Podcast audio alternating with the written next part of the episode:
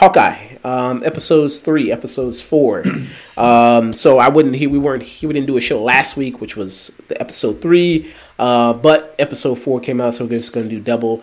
Uh, might as well just, I guess, when might as well wait till the finale comes and just do five and Yeah. six. So might as well just do that instead of just doing episode yeah, five. yeah. It, it, it's it's kind of incredible how like fast paced the show is going, es- especially because they released the first two episodes. And I forgot that this is six again. Yeah. Um, so, uh, Nick, uh, give your kind of thoughts. What you think about episode three and four here, man? Okay, episodes three and four. I think if you had me putting Hawkeye as my favorite Disney Plus Marvel show a year ago, I would have slapped you. Especially in comparison to stuff like uh, Loki, stuff like uh, Falcon and the Winter Soldier, which are two shows that I absolutely adored. I think here, this is doing something that Marvel, I don't think, has done for a while and going for that playful action tone. And something that is just really cool about this scene is the reminder that, hey, in, in case you forgot, Jeremy Renner is one hell of a fucking actor. Especially in episode three, where they do play more around with uh, Clint Barton's uh, uh, uh, disability with his uh, loss of his hearing. When they have this entire scene where he's uh, talking to one of his uh, his kids, and he can't actually hear him, and it's heartbreaking. It, it was a very moving moment for me. Yeah. Um, hmm. I wouldn't say it's my favorite Disney Plus show. I think some of the special effects with episode three, like they were doing a lot of the trick arrows there. Um, I don't think it looked all looked all that good. I thought the car chase, I thought it was shot well, but I didn't think it looked all that good in terms of special effects. I thought when they did the putty arrow, I thought that looked really bad. Um, and I, you know, I guess the, the the more the tone they're going for is yeah, more of the Marvel kind of Netflix shows, you know, um, a little bit more, you know, kind of just more down to earth because you've dealt with mostly bigger kind of elements with these other Disney Plus shows, like WandaVision with her powers and her abilities, um, Loki, you know, you know, going all these different dimensions and everything like that. Um, A- and Falcon and the Winter Soldier going more into the dark spy espionage kind of tone. yeah, and when the first episode of Falcon and the Winter Soldier, it was like, whoa, it was like, this looks It, like it was like what? It was like you could put this up to any of the like Marvel Studios films, and the effects in there are on par, if not just on par with, or if not better than. Yeah, it was like when you know when Falcon opened up and Falcon's gliding through the air. I was like, "Whoa, this looks really, really good." Um, and so I, I thought some of the stuff didn't kind of look all that good. And I think what's good about this series, though, is like I said, Jeremy Renner, and like he's just a guy. You know, he really is just a mm-hmm. guy, just trying to make it. He doesn't have the backing of you know, like at least Sam, even though he's just a guy, he's got the backing of the government kind of, and he's got the shield, and he's got Bucky with him. You know, like he's really Hawkeye's just really kind of in it. You know, they're kind of fighting stuff himself, and with the addition of, of Kate Bishop, played by uh, Hailee Steinfeld. And you know, you see kind of him. You know, he has to you know go to a, a like a Walgreens. You know, pick up some band aids, some alcohol. You know, very much of you know like what you saw with Daredevil. You know, he always was wrapped in bandages. You know, he had to have be tended to. Um, you know, he has to grab stuff from the freezer, tape it on himself. You know what I mean to, to help heal his wounds. So I thought stuff like that was was really really good. Um, and you know, I know people you know always complain about Marvel comedy and everything, but this is supposed to be that. You know, this is supposed to be an action comedy show. Um, yes, Shane yes, Black. Uh, yeah, with with a lot of the complaints, I can kind of see it how uh, uh, jokes like that kind of come out of nowhere and they can distract from the tone. But here, that's what they're going for. That's the intention of this show. It's to be this kind of like a uh, semi grounded but still kind of serious action comedy, very akin to Shane Black's work. Stuff like uh, uh, Lethal Weapons, stuff like uh, Die Hard, or uh, similar to stuff like that. Yeah, yeah. Um, and I think their relationship, you know, Jeremy Renner has with Hailee Steinfeld works really well. I think they they bounce off each other very very well. Uh, yeah, the highlight of it, the highlight of their dynamic to me is episode four, where uh, uh, Renner's kind of hiding out, Hot, Clint Barton's kind of like uh, licking his wounds, and Kate Bishop is has empathy, seeing that hey, he's away from his family, so I'm gonna bring Christmas to him. And it's this very cute, very fun sequence that just explores their dynamic. And it, it was a sequence that I had a smile on my face the entire time I was watching it. I was like, "Aw." Yeah, it's very it's very good. Um, and, and I mean, you know, in introducing this kind of baddie, you know, bad guy they're facing, uh, and Echo, uh, who's going to get her uh, own who- spinoff. Yeah, uh, Alaqua Cox, who is uh, who is a deaf, uh, uh, disabled actor. She is incredible, and this is another case of this is her first on-screen role, and she is crushing it. Yeah, she be, she be acting her ass off with them hands. Some hands are stern. you, you know exactly what she means. You know what I mean? It's like okay, you know, I, yeah, she does a pretty good job. She's getting her yeah, she show. she carries yeah she carries so much uh, emotion and intensity without well by nature of uh, who she is as a performer by uh, by necessity. But she is crushing it. She is uh, very expressive, even with her uh, use of sign language. Yeah. Um, so I, I thought that was kind of very nice. They have this kind of person to go against. Um, and so, you know, this is also going to be a little bit of spoilers, but you know, most people have already kind of seen it out there already. Um, do you think Kingpin will actually show up in the show, or do you think that was the only thing we're going to see? I think if he shows up, it'll probably be like an end credit stinger of the series of the series finale, and that's a big fucking if. Yeah. Uh, because because I I saw it too in the third episode. You see like this guy in a all black suit. You hear a laugh. That is uh that if gun to my head sounds very similar to Vincent D'Onofrio, yeah. but until he is on screen in character, he is not showing up. yeah. and that's kind of where I stand with it. There's been some leaked stuff um, that reportedly like he's gonna be like in a fat suit, and there's gonna be like CGI added to stuff. And, He uh, just looks like the into the Spider Verse version of the character, just like Yeah, um, which I don't understand why you would even need to do because Vincent D'Onofrio is a big guy. Like he's already a pretty big. Yeah, guy. he's a big guy, and his performance as Wilson Fisk on Daredevil, it's one of the greatest villain performances in, I don't think, just not only superhero TV, but just TV in general. I- I think he, I think every season that he was featured prominently on in Daredevil, he, there is an argument that he deserved a Best Supporting Actor nomination from the Golden Globes or the Emmys.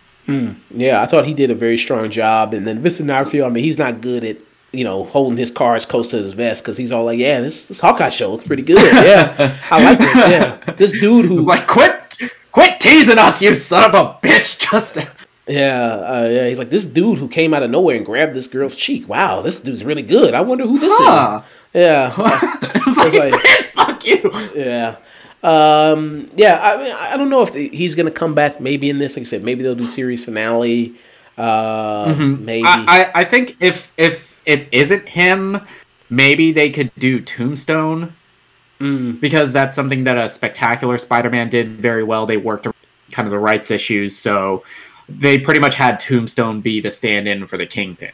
Yeah, but they don't have to worry about that anymore since they already, you know, they already kind of did their thing, so they don't have to really worry about that. Yeah, but how long ago was this uh, was this whole series filmed before the rights reverted back? That's true. Um, yeah. Uh, uh, we'll see though. Um, I don't know. I mean, it's so short though. Six episodes. Like I'm surprised it's only six. Like it seems like it's so short. Maybe you know, should, maybe should have did eight or something like that just to flesh some more stuff out. Uh, because Yeah, another- th- yeah, and that's kind of a common critique I have with a lot of the Marvel Disney Plus shows is uh, e- even though on paper, like, okay, you're packing everything into six episodes, there is a lot of interesting ideas that I want to see explored more, whether it be in this show or another spinoff. But I think this is a case where you could justify eight or even maybe ten episodes. Yeah. Uh, because so another big spoiler that happened. This was in episode four. Um, another big thing was uh, Yelena Belova. Our girl's back. Yeah, she comes up. She shows Our, up. our girl, the girl with the the girl with the vibranium spine that carried Black Widow. Yeah, um, which I completely forgot she's supposed to show up in the show. So when she was, yeah, when he was fighting this person on the roof, I was like, who is he fighting on the roof? I was like, oh right, yeah, she's supposed to be in this show. Um, yeah, so I was, I was kind of, I, yeah, and then she kind of showed. Did you think it was kind of underwhelming the way she showed up? Not really, because um, just thinking on what I know about that character, just thinking about what I know about that character from Black Widow, would she have approached that situation any differently? Because she is manipulated into thinking that Clint Barton killed Nat. So of course she wouldn't like do this big confrontation. She just lurk out of the shadows and fuck him up. Yeah, but you don't really see anything like of a person stalking, you know, Clint and watching his movements beforehand. You know what I mean? I don't think you see anything like that before. Maybe the dude. Remember, she was a Black Widow, and we saw Nat's skills, and we saw a lot of her in Black Widow. Maybe she's just that good. Mm-hmm. She's so good, she's evading the audience even seeing her. uh, maybe. Um, and it was it was kind of fun. Florence Pugh, she was on Instagram. She was watching the show, and she put on Instagram, and she was kind of watching the whole fight, and she was kind of narrating through it, which was which was cute. It was very fun. They, and then I heard Instagram blocked her for that. Uh, yeah, which is fucked up. Yeah. Um, so yeah, fu- yeah, fucked up. Block it, reporting the actor that is in the fucking show. Yeah. For spoilers, which, come on, the second the show airs it is going to be all over the internet. That is just the nature of the beast now. Mm. Like, remember how many like memes came out seconds after every episode of Game of Thrones finished? Oh yeah, yeah, uh, yeah. So that, that was kind of a shame, but it was nice, you know, seeing her, you know, have fun watching it and everything like that. um, yeah, I feel I feel like uh, because a lot of because a, a fair share of actors who have been in Marvel, they've kind of uh, as time went on, kind of like uh, regretted doing it. Kind of had like a lot of words to say about how Marvel does things, and it's nice to see someone who's just happy to be there yeah. and happy to play this character and play in this sandbox that is the Marvel universe. Yeah. Did you see what uh, Marisa Tomei said? See what she said? Come on, every actor who played Aunt May kind of hates playing Aunt May. Mm, yeah, she was yeah, she was doing an interview and they were like, yeah, so you know, it's probably fun playing Aunt May, right? You know, being in this universe. She was like, yeah, I guess. I mean, you know, what what led you to do this role? She was like, ah, I listened to my agent for once. You know what I mean? Yeah, see how it goes. I mean, I mean, you could just do the Alfred Molina thing. Oh, for me, it's all about the money. Yeah, you know, what I mean, uh, but yeah, uh, you know, so yeah, I mean, you know, a lot of these actors, you know, it's a job. You know, a job. You come do it. Uh, yeah, get, a yeah, good check. We, we forget I think I think we forget a lot of times because we're nerds. We're a lot of us are fans of this. That's kind of like our our dream. And when you're an actor, it's work. Yeah, yeah, it's work and it's job, and you know what I mean. You just kind of want to get the check real quick and you know kind of be done. Uh, yeah, you don't want to deal with all this nerd shit and asking all these, you know, getting, you know, ask these questions about is your character going to show up in this, and you doing a whole promotion for another movie. They're asking you about this other thing. It's like I'm here to talk about this, but okay, whatever. So yeah, that yeah, yeah, yeah. Remember like the four years between uh, Batman v Superman and uh, and Justice League. Every single interview was Ben Affleck getting asked about the Batman. Yeah, every single one. Which I I don't want to speculate, but may or may not have contributed to his uh, relapse. Mm, yeah.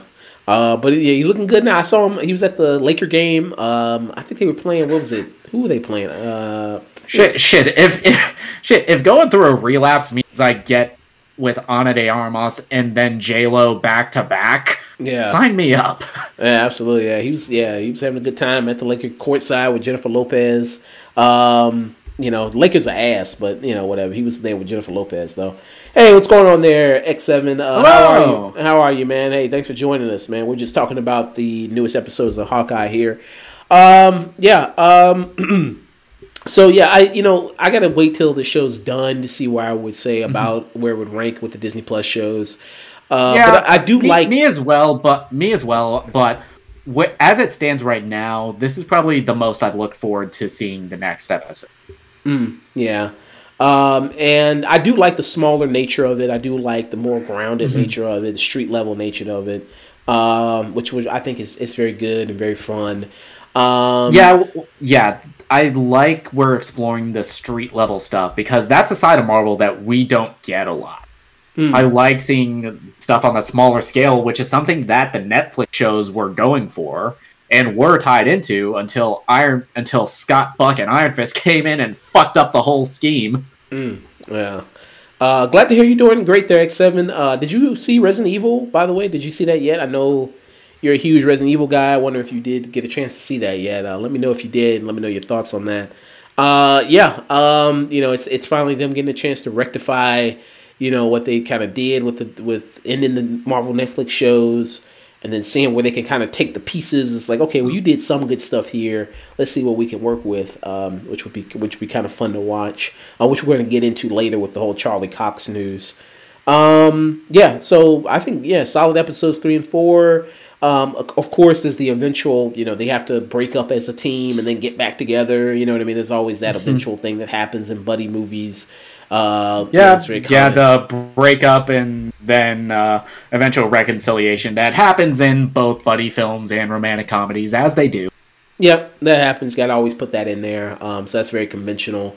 Um, yeah, I mean, it was very nice to Vera Farmiga talking to her about, you know what I mean, talking to Jeremy Renner, Hawkeye about like, yeah, I mean, just just kind of stay away from my daughter. You know what I mean? Like, you know, stuff that mm-hmm. happens is real world consequences to this superhero stuff and I just I don't kind of want my daughter mixed up in that. Um, and then immediately after and, that, does a mission. And as it and as it's so much fun to see Tony Dalton be in uh, more stuff, especially off of uh, off of Better Call Saul, where he is incredible as a uh, Lalo Salamanca. Mm, yeah. Um, and I thought that was a kind of good moment between all three of them when they were talking about, you know, he, him not using aphorisms, right? You know what I mean? I thought that was kind of cute. That was a good moment um, there. So, Yep. Uh, we'll come back with the season finale of the show. Uh, we'll review that, um, unless maybe something big happens in maybe episode five. Maybe, uh, like if the Kingpin shows up in that, we'll well maybe we'll talk about that.